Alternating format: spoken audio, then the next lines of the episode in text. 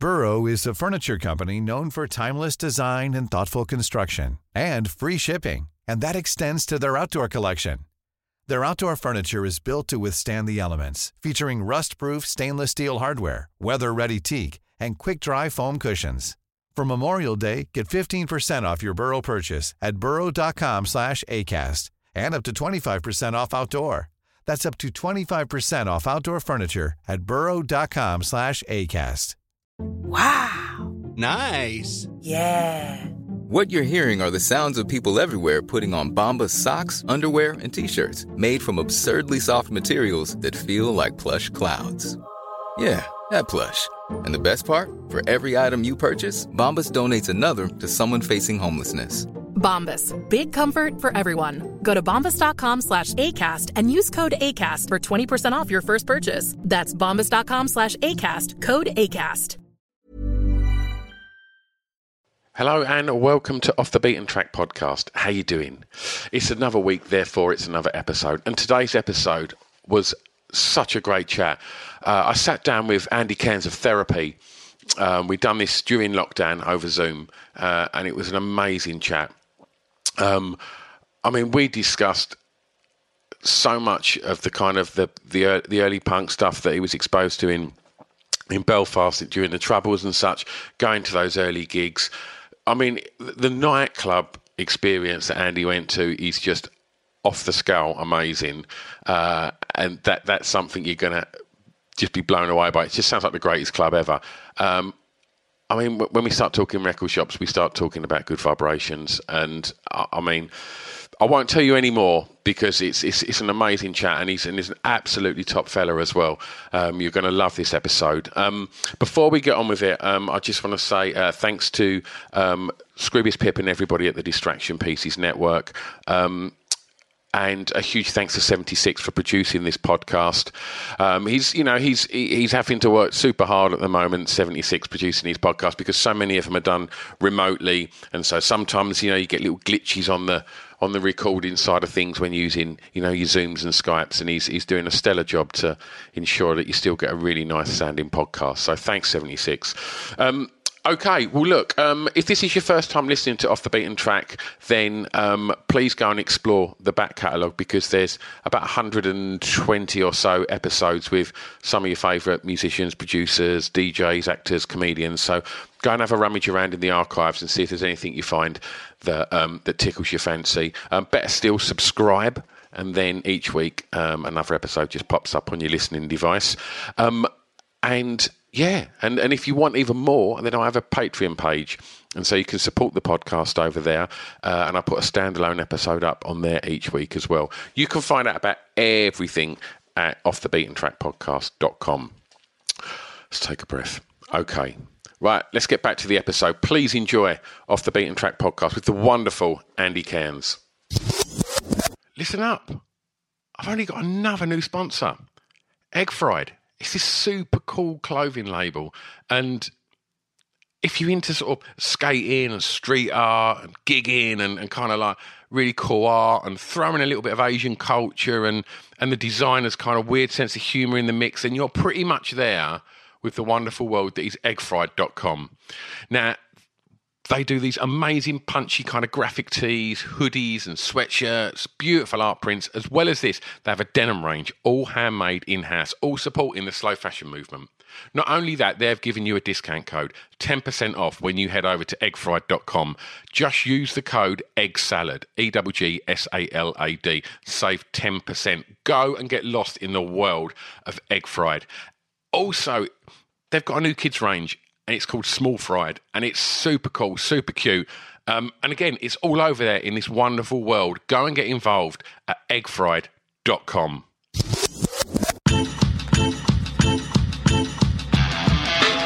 It's Off the Beaten Track podcast on the Distraction Pieces Network with me, Stu Whiffin.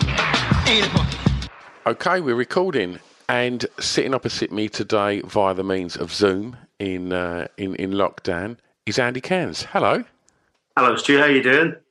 I'm good, thank you, mate. Um, well, I really appreciate you giving up your time today and and having a having a chat about tunes with me.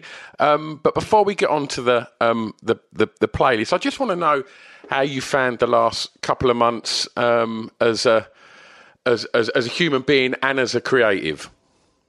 Well, as, as a human being, I've, um, I've, I've, I was actually all right until about two weeks ago, and that was the first time I had a bit of a wobble. Um, I'm very lucky. I mean, I've got my wife's able to work from home. My son, he came back from uni just just the minute the pandemic started to happen. So my family's here, but um, so that was it was all right. I've got a really good routine. You know, I do certain things to make sure that I've got some kind of structure because yeah, I mean, we would have played dozens and dozens of shows at this point. We'd have been in the rehearsal studio. We probably would have been demoing tracks. Um, so you know, I just make sure I get up every day, go for a run, and make time in the evening for the family.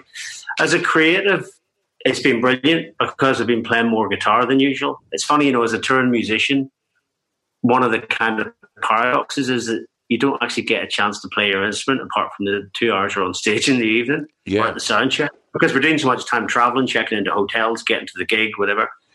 So like, uh, it's given me loads of time to go in and you know do things like say, oh, right, today I'm going to write a new riff. I'm going to look at this old song we haven't played in ages, and I'm going to look at learning somebody else's guitar part that looks a bit tricky. It might be really good to get, you know, that might teach me something new. Yeah. So that's good. The only thing that I found um, I want to try and avoid is writing the pandemic album. because nothing will date more than the present. You know what I mean? The, uh, as someone that writes, I have to be careful that what I say now doesn't sound horrendously dated. If somebody, I still want, yeah. if I write a song now, I want people still to be able to listen to it in five years, ten years, fifteen years time, not have it down as you know that's therapy's you know virus album. So, yeah. so I mean, there's ways that we can approach it, and that's quite interesting. You know, with a um, lockdown, you know, without having to sort of write something like that. It's um, which would be really easy to do with a band of our kind of you know mu- musical yeah. uh, background. That's a bit of a challenge, but I'm I'm enjoying it. I mean, I haven't. I've talked to other people. I've talked to Michael and Neil in the band, and they're actually they've.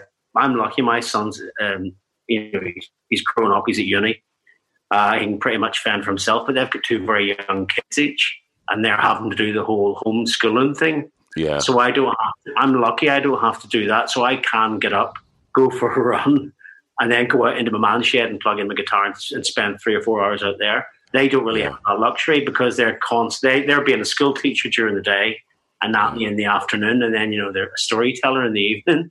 Yeah. Um, so that, then they're also trying to squeeze in rehearsing and writing material. So, so yeah. I'm okay. Okay. Well, you talked about um, playing riffs and stuff uh, a moment ago. So um, that's, uh, that's that's a nice tenuous link to um, to, to, the first track. Um, so I'm going to ask you, Andy, what uh, you regard as the song with the greatest ever intro. It's another girl, another planet. They're the only ones. And what a record! Well, it's, it's an amazing record, and it's like you know whenever I just really get into music, I mean, I discovered music when I was six or seven. It was the first thing I ever got passionate about before football, before movies, before art, you know, before girls. it was it was music, and I'd always liked punk, and and I really got into punk, and it, guitar solos were the enemy. So you know, um, some I'd read about the only ones being this great punk band, and I sort of come into punk through Ramones and through the Buzzcocks. So it was very much fast bar chords. There wasn't like, there was no guitar solo. And you know, whenever I first heard "Another Girl, Another Planet," it sounded it could have been Dire Straits. The intro. Do you know what I mean? Yeah. And and, and I don't mean that as a bad because the first Dire Straits album's incredible, mm. but it was it was like, uh, oh, can, can, I actually like this, or does this have to be something I listen yeah. to in secret? because yeah. there's such a, a, blatantly brazen guitar solo. But I went with it, and I, I've, it's one of those. I've never met anyone that doesn't like that song. And it's, it's got, an incredible record. Yeah, and it's it's brilliant. And you know, I was very very lucky. In 1994 at the Shepherd's Bush Empire, we had uh, Pete Perrett join us on stage, and we did that song. Oh, and I got, amazing! And I got to meet him and hang out with him afterwards. Um, but it's the best intro of a song because it's got everything. It starts off, it sort of creeps in, and it's got that little tight, chuggy riff. So you think, yeah, well, this is this could be this is just going to be a kind of punk, kind of new wave stomper. Yeah. and then there's a guitar slide, and all of a sudden it goes stratospheric. Yeah. And then it comes in, it just drops into this fragile little voice telling this story of kind of existentialist uh, love and cosmic romance. and then whenever it doesn't get any, new, so and then there's an there's an even better guitar solo in the middle as well. Yeah. But I think as regards the intro, it was just it just it keeps building and building and building, and it's not Yeah. bombastic, and that's really difficult to do. Anyone could do that Wagnerian kind of bombast and you know build up Yeah. blocks. But there's there's just all these little bits and pieces that, that drop in the sound field that make it so brilliant. So I always ask um, musicians this question, Andy, and um, uh, in in the way that you approach um, writing records now, and I'm, I'm talking specifically about the intro. Um, has that changed over the years in the way that nowadays um, the way that people listen to music is far different from how they would have listened to therapy when when you first broke through? um, nowadays with streaming services and things like that. There's so many distractions going. You might like this. You might like this. Do you uh, do you ever sort of consider the intro being something to grab them straight away and try and sort of hold their attention? Is that still in the mindset of of you as a musician now, and, and was it then? Yeah, yeah. I mean, it's always been important. Sorry, that's a really loaded question there, Andy. no, Sorry, but no, do, do you get where I'm no, going with it? I mean, I know exactly what you mean. It's a bit like the way young grime artists, you know, the Hmm. majority of people listen to their, their music on a mobile phone. So the opening riff has to be in the really top register so that if they're at a bus stop or they're with their mates outside, that really cuts through and it cuts Yeah. through like that. And then I suppose in our day, I mean, a good example of that from our end of things is there's two songs you can think of off the bat. One of them is arguably our best known song called Screamager. And it's it was meant to be our homage to Stiff Little Fingers and the Undertones. It was like a Yeah, pop, not pop punk. I don't want to use that term, but it was like Ul- Ulster punk done by you know a modernish at the time band. And initially, with Chris Sheldon on board, and he knew what we were trying to do, we said we want to write like an update of the stuff we listened to as kids. It's about growing up and being a teenager in Northern Ireland. But originally, that anyone that knows that song, the intro is really simple. It goes boom, boom, boom, boom, boom, boom, then straight in with the riff. Yeah. That's not how it used to go. It used to go. and then and then in and uh, Chris Sheldon, kind of the producer at the time, he said, uh, "So you want this to be like a Northern Irish pop single?" And we're going, "Yeah." yeah, But he goes, "Teenage Kicks" goes blop and blop and straight in. So Yeah. maybe if you can get therapy's equivalent of blop and blop and get rid of the Cygnus X one, kind of, you know, like I, I, I want to hear the prog version of Screamager now. yeah. No, that, that's one version, and the other one is whenever we had a song called Nowhere, which is another well-known song of ours. It's got this little, um, really simple guitar riff that goes na na na. Like it's meant to sound like police car. It's, um, and initially the song didn't have that. It, it's very similar to Another Girl, Another Planet in the chord structure. It's very kind of hot, cold, hot, cold, uh, melancholy guitar progression. And at the start, it just went straight in. And like, and we were thinking about it needs an intro, and we tried several things. And I was, I just happened to be listened to, but it was happenstance. I was listening to Police on My Back for the Clash, and they've got they've got this little guitar. It sounds like a guitar siren as well. So I just thought, why don't I try something like that? And I just went to the tonic chord of the song that was there, and I thought, if I put these two fingers here, and I, one of those things that was so simple, I literally said, look, this is this, you're going to laugh at this, and went in, and everyone in the room went, that's it. But it was that you know, it was, I just thought I can't actually bring this to the room because it's so ridiculous. But um, Yeah. it just was so memorable. But that was important. So was radio a consideration then? um, it, it I- I'm trying to think. The only thing about radio I remember was the language thing, and none of our singles, and we didn't deliberately do it. Screamager Nowhere didn't have any profanities in them, but that that was just the way the songs were written. Hmm. I do remember when we took Troublegum in North America, they really, really liked the song called Knives, which is the opening track on Troublegum. And it you drops the F bomb several times. But they they it wasn't like they were taking us around to kind of indie stations in America and they were going, it's a bit too heavy. But a couple of the mountains in North America loved it, but they said, Well, we can't play our favourite track's called Knives, but it's got the F bomb all over it. So A&M Records America did this version where the I'm going to get and that's what they took and they played it and, and, I remember being on tour in America and going you're listening to such and such 106 and this is from Ireland therapy. And it was ridiculous. It'd be as well not we'd have been, why didn't they just release something else? But they were adamant and there's so many profanities yeah. in that song that the whole just is it's like a Beaker from the Muppet Show singing it oh brilliant Brilliant. All right. Well, for track two, Andy, um, I'm going to ask you the first song you remember hearing that had an emotional impact on you, please. Um, it was Buzzcocks, Ever Fallen in Love with Someone You Shouldn't Have. And there'd been, I mean, I remember the first music I really remember hearing was glam rock because we were we were allowed to watch from the age of about four or five. I think Top of the Pops, whatever night it was, we were allowed to stay up a bit later and watch it because I used to always sing the songs the next day, which my mum and dad thought was hilarious. And there is a tape in the house of me singing "This Town Ain't Big Enough" for the both of us by Sparks, the four-year-old. Which my mom, that's an ambitious song as well. Which my mom still has, and, I like that. But all these things that were fun. You know, my mom, mom at the seven-inch diamonds are forever by um, Dad. Um, there was lots of stuff around the house that I liked. But the first one that I emotionally connected with was eight, so eight, nine, ten, thirteen. I was thirteen years of age, and I was, and I actually remember where I was. I was having my breakfast with my brother, about to go to school, and Radio One played the Buzzcocks Ever Fallen in Love. And at that age of thirteen, I got, I'd gone to secondary education. I didn't know where I was going to go in life. I was beginning to grow up a bit, little bit. You know, hormones were kicking in, and I remember hearing that song and I'd never I'd never heard the Buzzcocks before. There was a lad in school a year above me called John Gray, and he had Buzzcocks on the back of his school bag, and I heard it and I thought I thought because John Gray was a punk and I thought Buzzcocks were meant to be a punk band, so I really liked this record and I couldn't get the melody out of my head all, all day. And I went into school and the course went and tapped Ray on the shoulder and said, "I thought Buzzcocks were a punk band." He goes, "Yeah, they are a punk band." He, he told me all about them. So time. I think I managed to get that record a few weeks later on.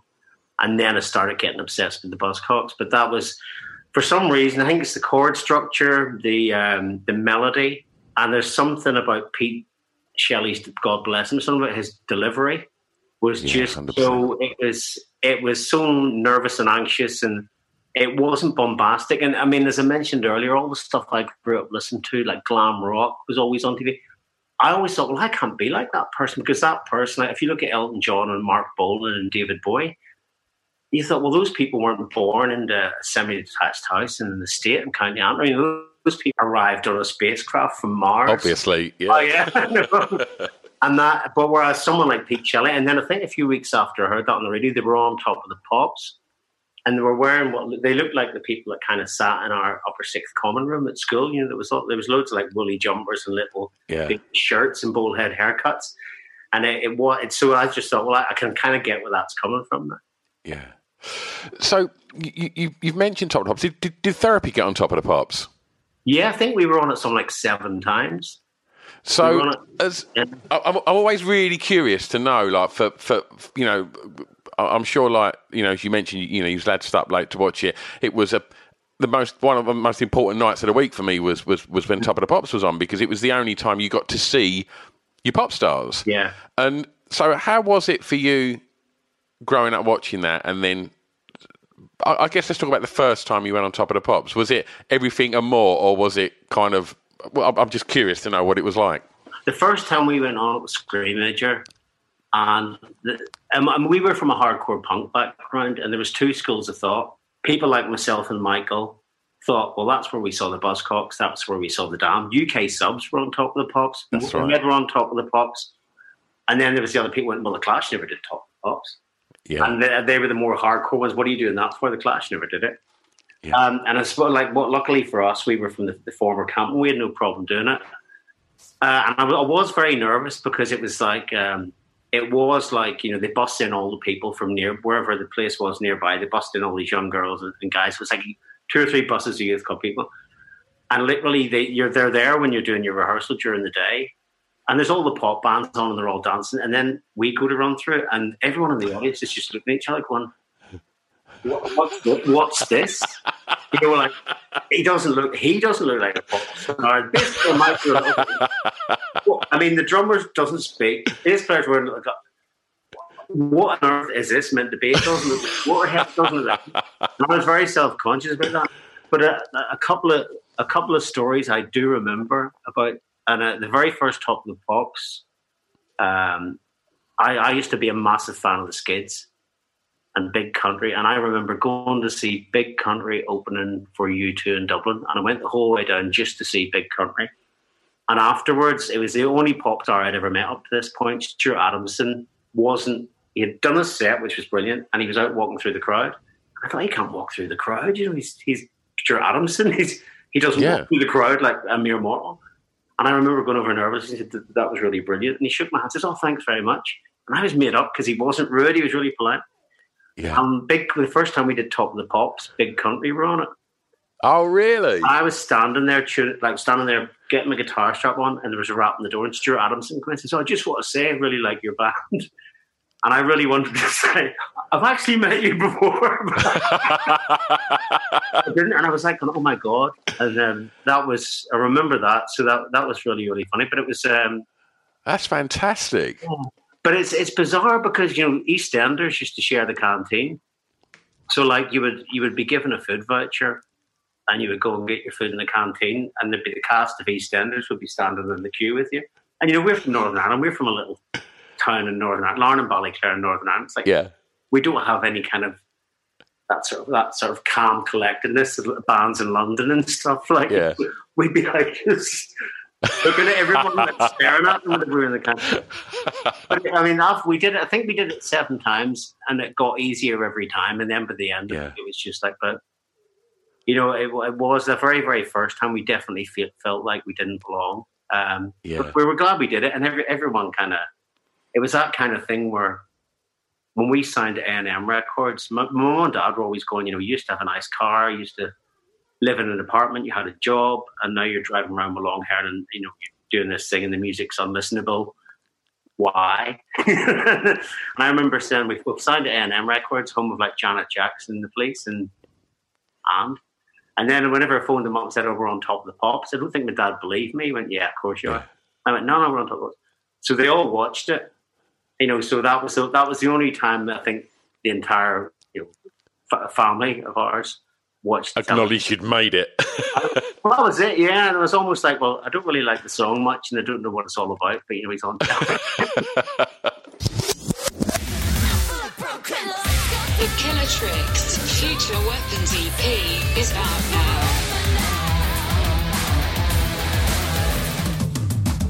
Seven tracks.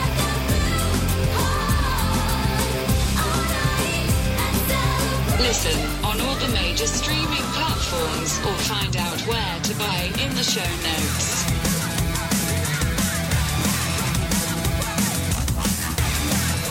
It's badass, like me, the sexy robot lady. Oh yeah, baby. Right there. That's good.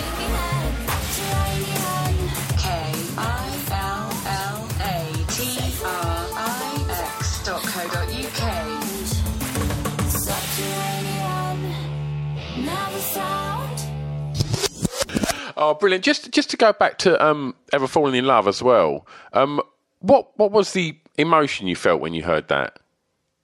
I I suppose the nearest I can feel was longing. And I can't, I can't pin back. There was a longing in it, and I don't, you know, at that age, you don't really know what it is. You feel as if you're on the cusp of something, Sure. and you can't tell what it is. And I felt as if I don't know where it was. You know, I was curious about where I was going to be. There was lads that were older than me that were able to go to gigs. I wasn't able to go to gigs yet because I was 13, and they were coming in and having to go, going in the same bands like Stiff Little Fingers and and Rudi and the Outcasts, all these punk bands, and they were able to go in. And they would get in at 16 years of age, and they'd come in with all these great war stories the next day. And also, you know, I didn't really know what I wanted to be. I discovered this thing as well, always, and that was, I mean, after the Buzzcocks, that got, I was a punk rocker then for, for quite a few years because that kind of got me into it, and it ended up with the haircut, you know, the biker jacket and all this. But that was the first time I heard it. It was almost like it was a sense of longing and a sense of like uh, of you know, where where do I belong in, in all these people. I, I, I, honestly, no exaggeration. I remember exactly where I was and how I felt when I heard that song. It's it's incredible, and it's like another girl, on another planet. It's I could never tire of listening to that song. Yeah, Yeah. totally. Hey, it's Danny Pellegrino from Everything Iconic. Ready to upgrade your style game without blowing your budget? Check out Quince. They've got all the good stuff shirts and polos, activewear, and fine leather goods, all at 50 to 80% less than other high end brands. And the best part? They're all about safe, ethical, and responsible manufacturing. Get that luxury vibe without the luxury price tag. Hit up quince.com slash upgrade for free shipping and 365 day returns on your next order. That's quince.com slash upgrade. Burrow is a furniture company known for timeless design and thoughtful construction and free shipping, and that extends to their outdoor collection. Their outdoor furniture is built to withstand the elements, featuring rust-proof stainless steel hardware, weather-ready teak, and quick-dry foam cushions. For Memorial Day, get 15% off your Burrow purchase at burrow.com slash ACAST and up to 25% off outdoor. That's up to 25% off outdoor furniture at burrow.com slash ACAST. Millions of people have lost weight with personalized plans from Noom, like Evan, who can't stand salads and still lost 50 pounds. Salads, generally, for most people, are the easy button, right? For me, that wasn't an option. I never really was a salad guy. That's just not who I am. But Noom worked for me. Get your personalized plan today at Noom.com. Real Noom user compensated to provide their story. In four weeks, the typical Noom user can expect to lose one to two pounds per week. Individual results may vary. Okay, well, let's let's let's talk about them formative years for track three. Andy, the song reminds you of your time at school. Mm-hmm. It Stranglers? Yeah. Well, the reason why I chose this was I'd started playing. I'd, I'd already played. I mean, whenever I was in primary school, I used to play the trombone, and because I played that when I went to secondary education in Ballyclare High School, I ended up being in the school orchestra. So it's still, still did that. But at this point in time, when I discovered the Buzzcocks and the Ramones and Stiff Little Fingers and Rudi and all this, I thought I want to play an instrument. And there was a guy down the road from us. He was at school with me, and his uncle had recently died, and his uncle had been in like a covers band that played pubs and clubs in Northern Ireland. And he had left a little Jedson bass guitar and a Shalex six string guitar to them, and none of them could play. And, and God bless him, his mum came up to our house one day and said, Andrew's a bit musical. Would he be interested in playing these, taking these on?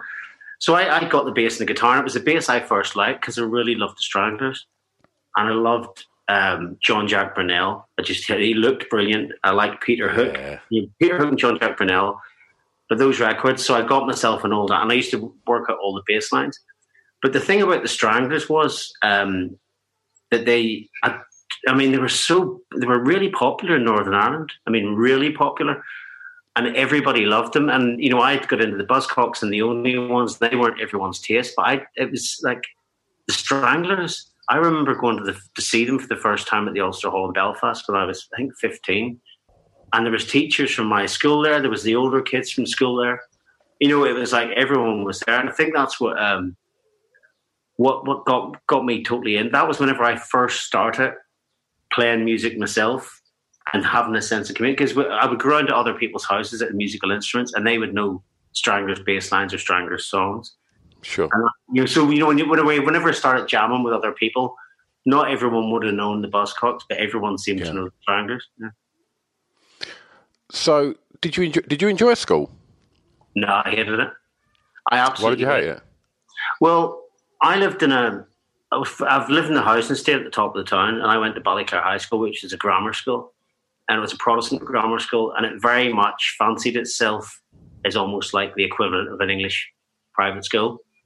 Even and it was very they, they were very snobby, and they they made it very very clear from the moment I went there that the people there was me and two other kids from our estate that went to the school and our parents my, my dad worked in a factory this other guy's dad was a carpenter the other one was a spark they made it very very clear to us from the very start that we would be tolerated and you know whenever we got to be 16 then we could bugger off and get get an apprenticeship somewhere it was very much like that and um, a lot of the other kids, healthier families, and they would treat it in such a blatantly different way.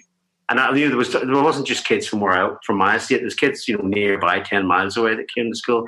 Especially it was in a state called Rathcoole up the road, and there was a load of people from Rathcoole came, and they got the same treatment.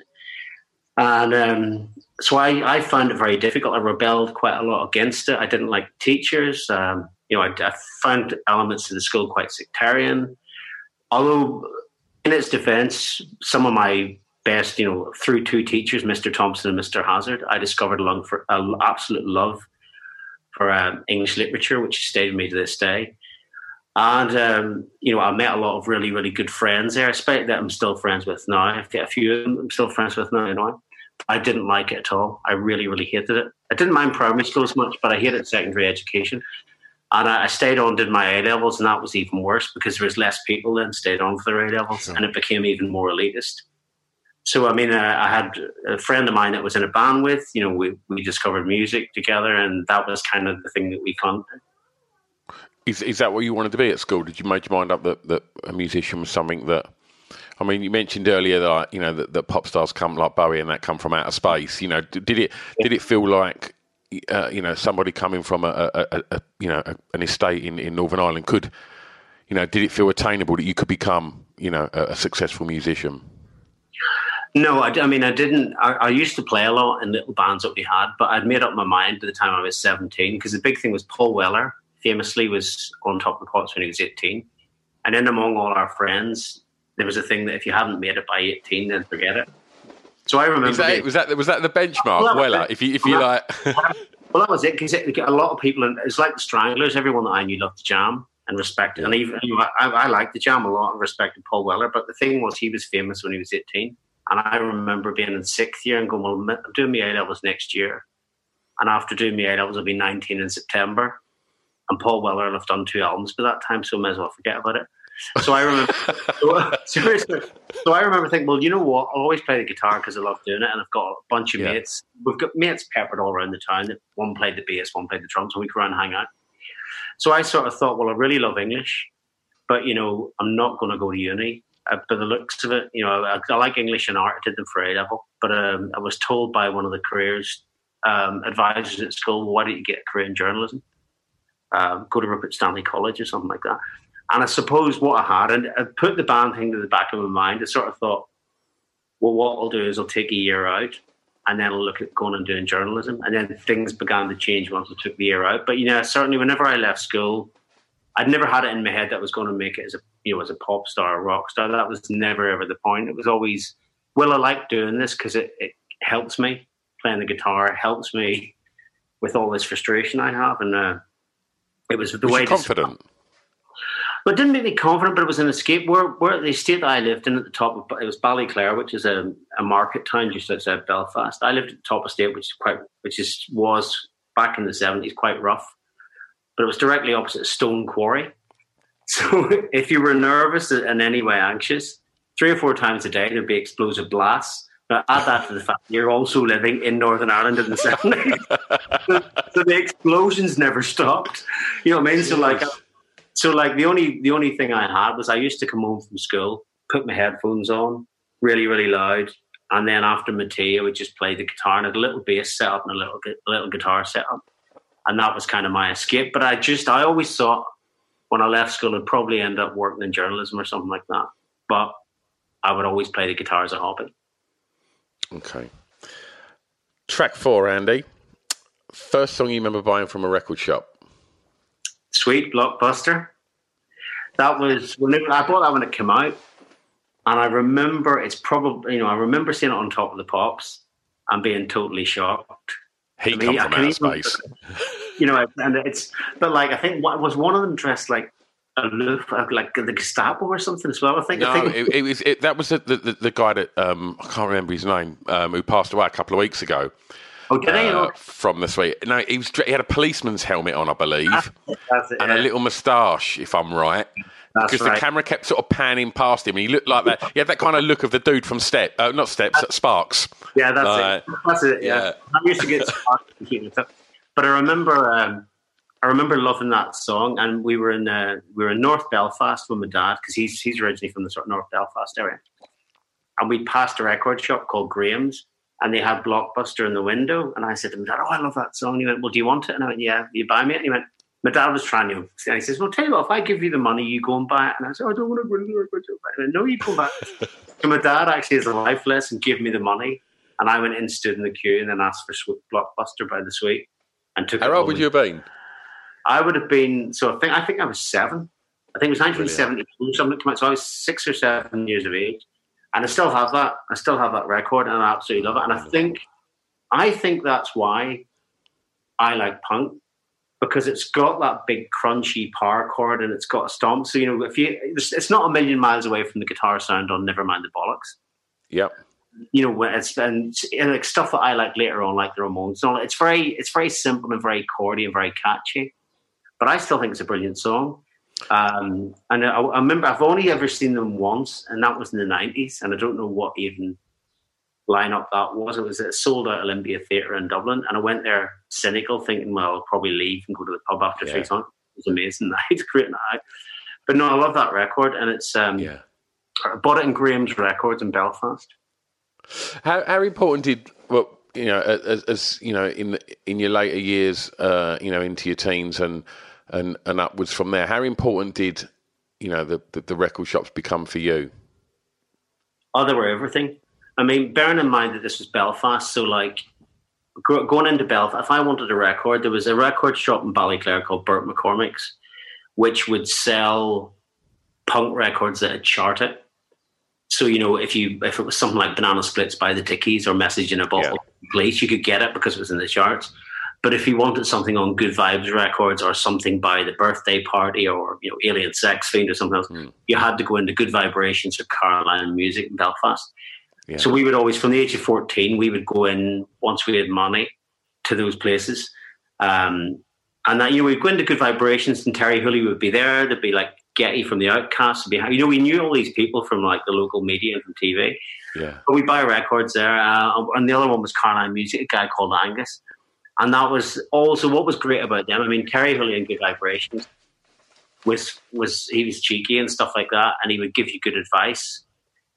And Angus was the main guy for us because Angus had such a, an amazing taste in music. So, like, you would go in and say, I remember the very first Husker Du record I bought. I bought. I read a review of it in Sounds magazine, and by this point, it released three albums.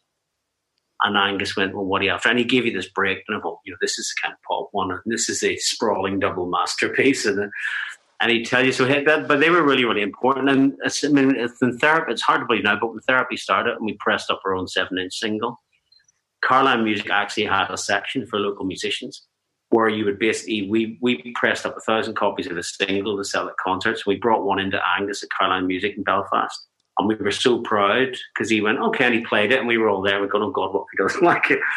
And he played it, and then he put it up in the section which was local music, and that was incredible for us. And you know that was like um, it was where you would go and hang out as well. You know, we you would. I mean, I'm sure at the time we were a lot younger than that. I'm sure it was really annoying because not myself and the other band members. Whenever I was growing up, but yeah, so they were the two places really great, good vibrations and Caroline music, and you had to, to get. I think was it was a trip. So like Bell, Ballyclare, where I was born, was I think 16 miles from Belfast. Yeah. So you had to get a bus, and then your parents. My my dad was from Belfast, but he was saying, you know, this was during the Troubles. So like, yeah. you know, I wouldn't send if there was if there, I wouldn't send my 20 year old son on a bus into Belfast during the yeah. Trouble never mind a 14 year old kid with his mate. Do you know what I mean? But you know, there we went, and we would go in and we would we would find a place, and we would we would go to Good Vibes first, and then we'd go to um, Caroline Music because Caroline Music was near the bus stop. Yeah. And then, then we'd, we'd come home with a little bag, and then we'd all go to somebody's house, and we would all listen to what we bought together. Oh, wonderful!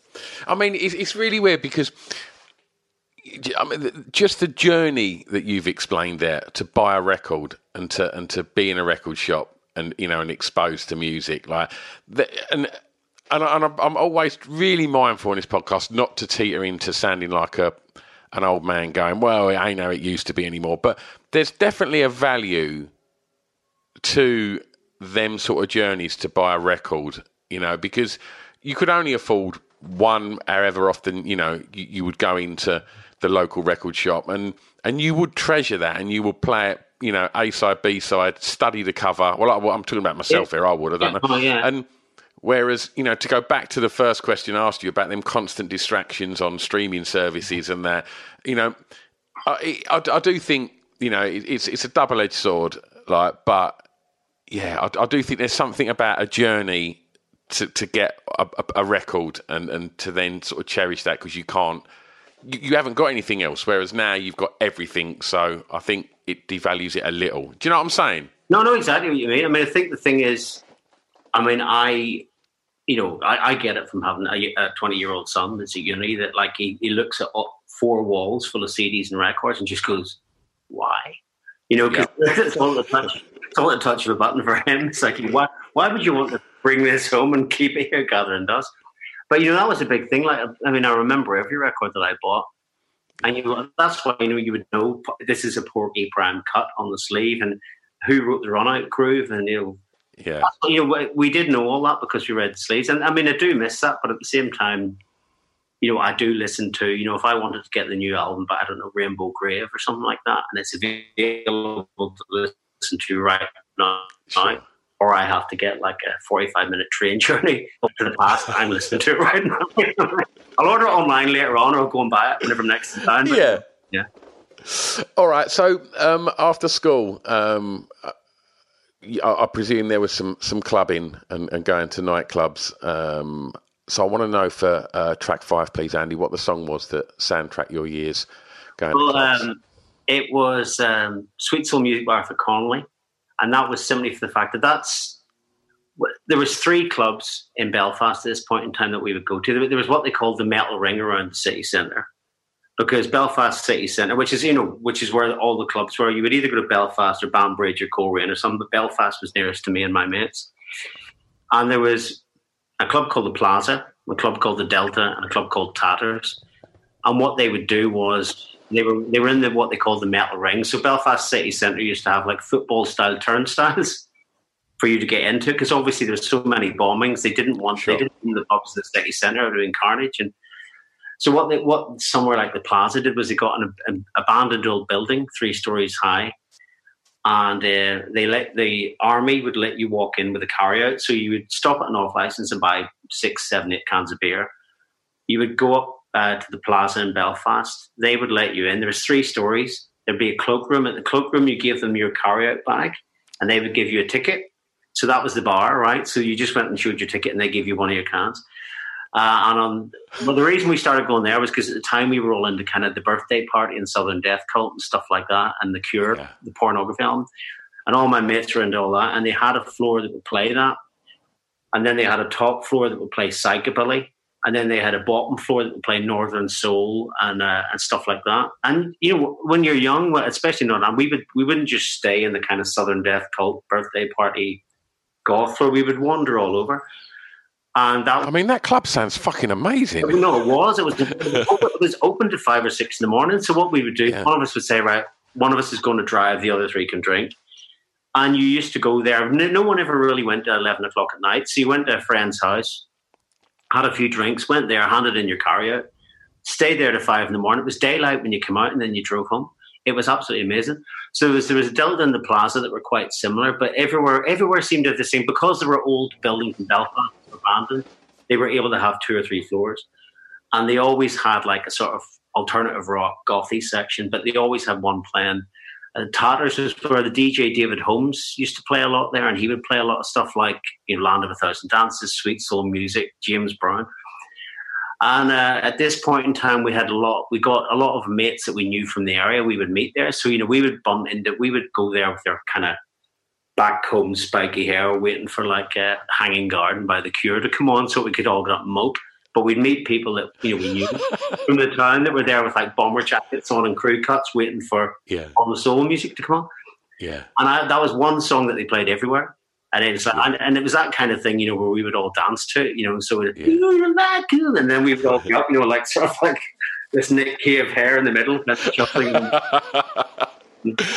I mean, that could arguably be one of the greatest intros ever as well. What a start, Ah. that Arthur Conley. Like, brilliant start to a record. Um, okay, um, for track six, uh, let's let, let's stay in Belfast and um, a favourite track from an artist from your home county, please, Andy. Happy Rudi and uh, Big Time, and that was Rudi. Were everyone talked about them? So I mean, at the time when we were kids, you know, Belfast had such. I mean, we cannot underestimate the importance of punk in Northern Ireland because up you know, whenever I, before punk came along, if I ever went into Belfast, you know, there was things like don't wear blue if you're going to this area, don't wear green if you're going to that area. You know, keep your mouth shut about where you're from if you walk around. You had to be really careful. And punk was one of the things where no one gave a toss where you came from or what your religious background was. And it was very, very anti sectarian and, and, quite unifying. So, you know, I would go and see bands like Siouxsie and the Banshees, the UK subs, whatever up in Belfast. And no one was fighting. Everyone looked, you know, everyone looked punk and everyone looked. Well, I remember the first time my dad dropped me off at Siouxsie and the Banshees concert. He was like, well, I'm not dropping it. I'm not dropping him there. Look at the state of them ones. But they were really friendly. It was that kind. The people that were going to give you a kicking were the people, you know, that looked like football casuals. Yeah. But uh, he sort of um, dropped, dropped uh, all those gigs. And the one band that everyone talked about was a band and then they did a song called Big Time and it far bigger than Stiff Little Fingers and then the Undertones because they wrote amazing songs. The front man was kind of like Marc Bolan meets Richey Manic meets Keith Richards. You know, they uh, they were really poppy. Imagine like um, whenever I first heard Ash, for example, I thought yeah. that, that reminds me of Rudi. It was like very very Northern Irish, but at the same time incredibly catchy. And they had some amazing. You know, again, anytime you went to like see a punk band, the DJ between the acts, he would play, you know, Dead Kennedys and the Damned, but he would always play Rudi songs as well. So everybody knew them. And most of the punks in Belfast, they would have Rudi painted somewhere in their biker jacket. But the thing, the most important thing for us was that, you know, if you went to a gig, you would see members of Rudi at the bar. So again, so it's taken it further away from that top of the pop thing with the glam rock. It, it humanized yeah. it and approachable for us. Yeah. And you know, if you'd have gone up and spoke to any members of Rudi or any of those bands, yeah, Catherine, like that, they would have talked to you because they were in the they were in the crowd too. Yeah. And that was, I mean, the song "Big Time." I, I don't know what it is. It's that. It's a nor- It's like a thing from the north of Ireland. For me, it's very much punk in Northern Ireland, and "Big Time" you ain't no friend of mine. And only a Northern Irish band could write that sentiment to probably the most catchiest tune, one of the catchiest tunes from 1978. And they always like, you know, that I'd Rudi, I'd made an art at school, you know, as a project. I made a Rudi T-shirt. I used to Rudi on the bottom of my biker jacket, and they were legendary. But that was the thing for me. There was something, I suppose, that was pure about them. There was there was no um, the undertones were from Derry, and they had Feargal Sharkey and Sire Records wanted them, and Stiff Little Fingers were all really well known in the area because they'd all been in various bands. They're all incredibly good musicians. But Rudi were just this, there was a purity to them that I really liked.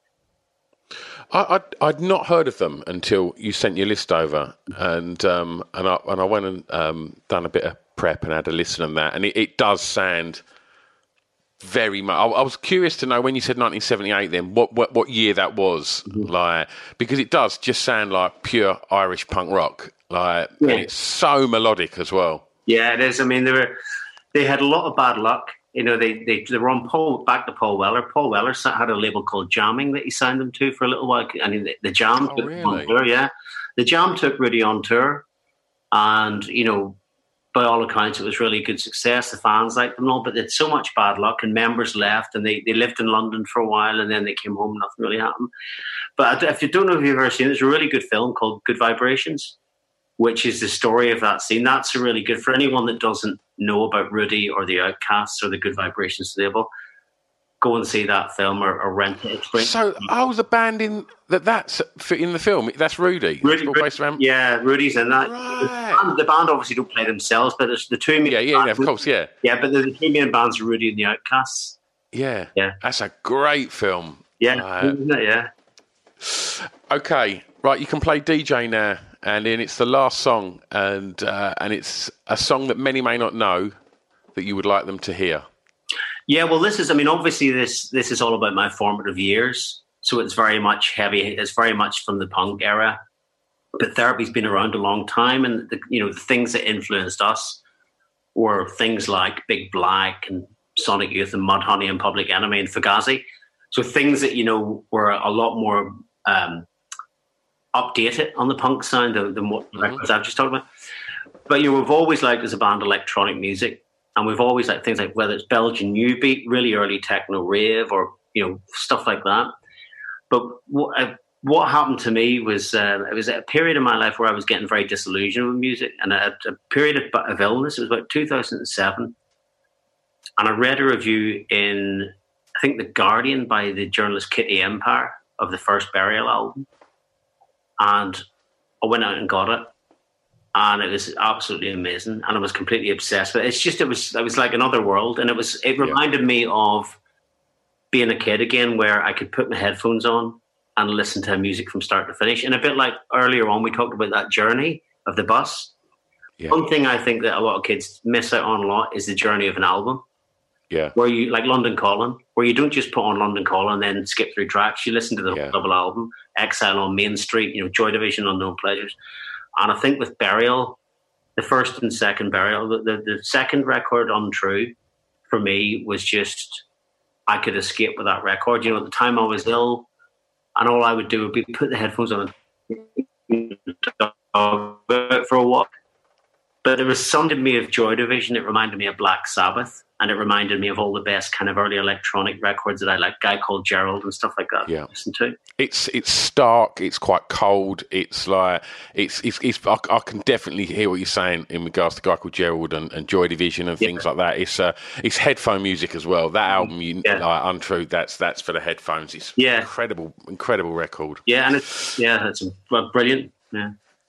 And so you, you, you, spoke there about um, records being listened to uh, in their entirety as, as, as, you know as a journey. So when you write now and and and there's new therapy albums and, and we talk about how earlier um, music can be you know quite I won't, I won't use the word disposable, but there's there's constant distractions, you know, where people just go on iTunes and cherry pick tunes do you still write an album as a body of work to be listened to as an album? We try to, and it doesn't always work. I mean, after the whole, after I discovered Burial, we did two albums called Crooked Timber and A Brief Crack of Light that were really influenced by that and a lot of the music on Hyperdub. And they are designed to be listened to as a whole because, you know, there's not really any standout singles on those records. And they're very much, a lot of therapy fans find them quite difficult. But they, mm. but a lot of people that got it went, "Oh God, I, I listened to that record the way through." But I suppose what we do look for is a uniformity, because uh, part of our eclecticism that we've developed ever since we were kids and we started the band, sometimes is our worst enemy. Because you know we, we will. You, I mean, we're a rock band. We use bass, guitar, drums, vocals. You know that we don't use any electronics in the sound or anything but we take elements from all different music. And sometimes, if we discover, say, a dub track, we'll try and emulate it, and it will backfire. It won't sit nicely with the other songs.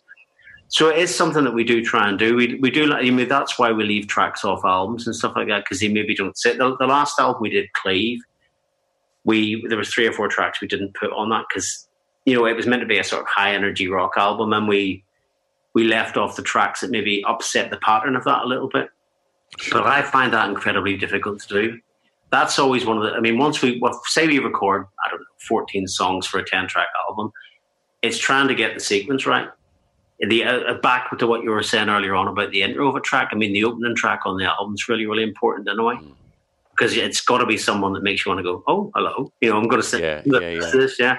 And you cannot often the easy thing to do is pick the one that you think everyone's going to like. Yeah, that's not always the case. Yeah, yeah, Okay, so when uh, lockdown lifts and and we get back to whatever sort of routine and normality, you know, whatever, whatever normality is going to present itself, what's what's in the uh, what's what's lying in the future for for for, for Andy and therapy? Well, we had um, we already had an incredible amount of work that was meant to sell it to this year, 2020 or 12, yeah, 2020 is our 30th anniversary. So we were going to do two 30, 30th anniversary tours to go on. We did a um, greatest hits live at Abbey Road album as well, which had just come out and it got into the top 40. So we thought, oh, this is looking really great. And then the whole thing happened. But you know, things are more important than that at the moment. So what we have done is basically transport it all that to next year. Yeah. So, I mean, we'll be doing two European tours, lots of festivals next year. What we are doing this year is we are writing new material for our next album, which we will record when we get a chance. But the idea is to have like 14, 15 songs ready.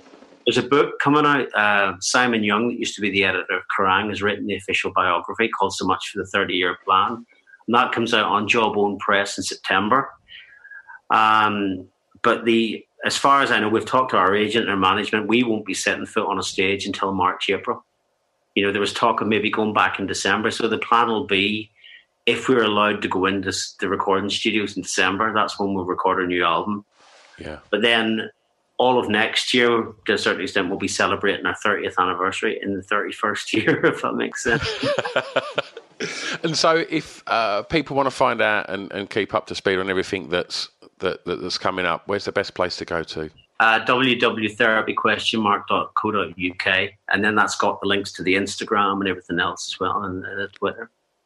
Wonderful. And if it's all right with you, when when we put this out, um, we'll tag you in all the posts on the socials and stuff. No, please. And, uh, and see, lovely. let us know everything that we can do, and we'll put it up. Yeah. Oh, amazing, Andy! Thank you so much for your time today, mate. It's been an absolute joy. Oh, well, thanks for helping me. Oh, mate, it's been an side, absolute pleasure. All right, Thanks. thanks, mate. There you go. I told you at the beginning that was an amazing conversation, um, and it was such a shame right at the very end when we were saying goodbye that the, there was actually a, a clap of thunder, uh, and it made my computer um, sort of Wi-Fi stagger and and and. And uh, and yeah, so there was that kind of awkward glitch at the end, but um, yeah, but it was an absolute pleasure to get to sit and, and chat to Andy. And what an interesting episode that was. Um, okay, again, we're back next week. So, uh, in the meantime, as mentioned at the beginning, go and have a rummage in the archives uh, of the previous episodes and see see who tickles your fancy over there. Um, and if you want more than that, as I said as well at the beginning, there is a Patreon page um, which has standalone episodes. Find out about everything at offthebeatentrackpodcast.com. See you next week. Thanks again for listening. Bye bye. I've got an announcement. Save Our Souls Clothing. www.sosclothing.co.uk. Why am I telling you this? Because they're our official sponsor. Yeah, that's right. Go and check them out because their clothing is off the scale. You're going to love it. So they've decided they want to be our sponsor, which is amazing. And what I have to do is I have to tell you about why they're amazing. So here's a little bit of blurb. So they've only been going a year, and they're based in Southend on Sea, just up the road from me. They put the company together based on a, a love of tattoos and alternative music, and they've worked with some of the greatest artists around the world to produce these items of clothing that are as unique as you lot. All the designs are printed using biodegradable, sustainable, and water-based inks. In addition to that, they only print on garments made by members of Fairwear Foundation. I mean, come on, great clothing and a conscience. Since going live in April last year, they've seen their audience grow massively and are now selling orders all across the world. And they were recognised by Cosmopolitan magazine as one of the best sustainable clothing brands alongside names such as Stella McCartney. I mean, that's quite a first year, right? So go and check them out because they've put a lot of love into supporting this podcast and I couldn't be happier. What else they've done is they've given you 15% off. So if you head over to www.sosclothing.co.uk, do a bit of shopping, see what you like, throw it in the basket, and then on the way out, put in the discount code BEAT15. B E A T 1 5, and that'll save you 15% off. Amazing, right? www.sosclothing.co.uk. Official sponsors of Off the Beaten Track podcast. It's Off the Beaten Track podcast on the Distraction Pieces Network with me, Stu Whiffen.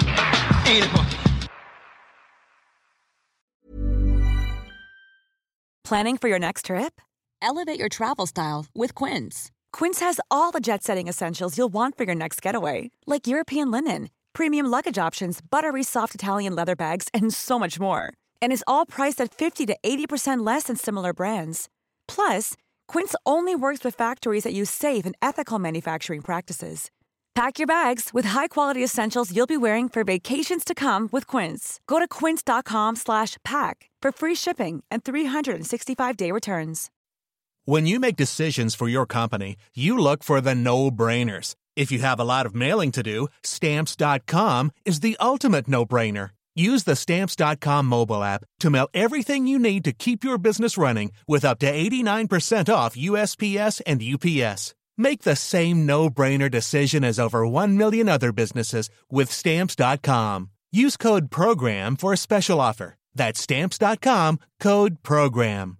Confidence starts with loving who you are. And when your skin feels nourished and glows on the outside, you naturally radiate confidence from the inside. Give your skin a glow up with Osea's clinically proven Mega Moisture Duo. This ultra hydrating body care features two of Osea's best sellers, Undaria Algae Body Oil and Undaria Collagen Body Lotion. These seaweed powered heroes use skincare level ingredients normally reserved for your face for results you can see and confidence you can feel. Osea has been making clean, clinically proven seaweed infused face and body care products for over 28 years. This luxurious skincare is vegan, cruelty free, and climate neutral certified, so you never have to choose between your values and your best skin. Glow from the inside out. Get 10% off your first order with code GLOW at OseaMalibu.com. That's O S E A Malibu.com code GLOW.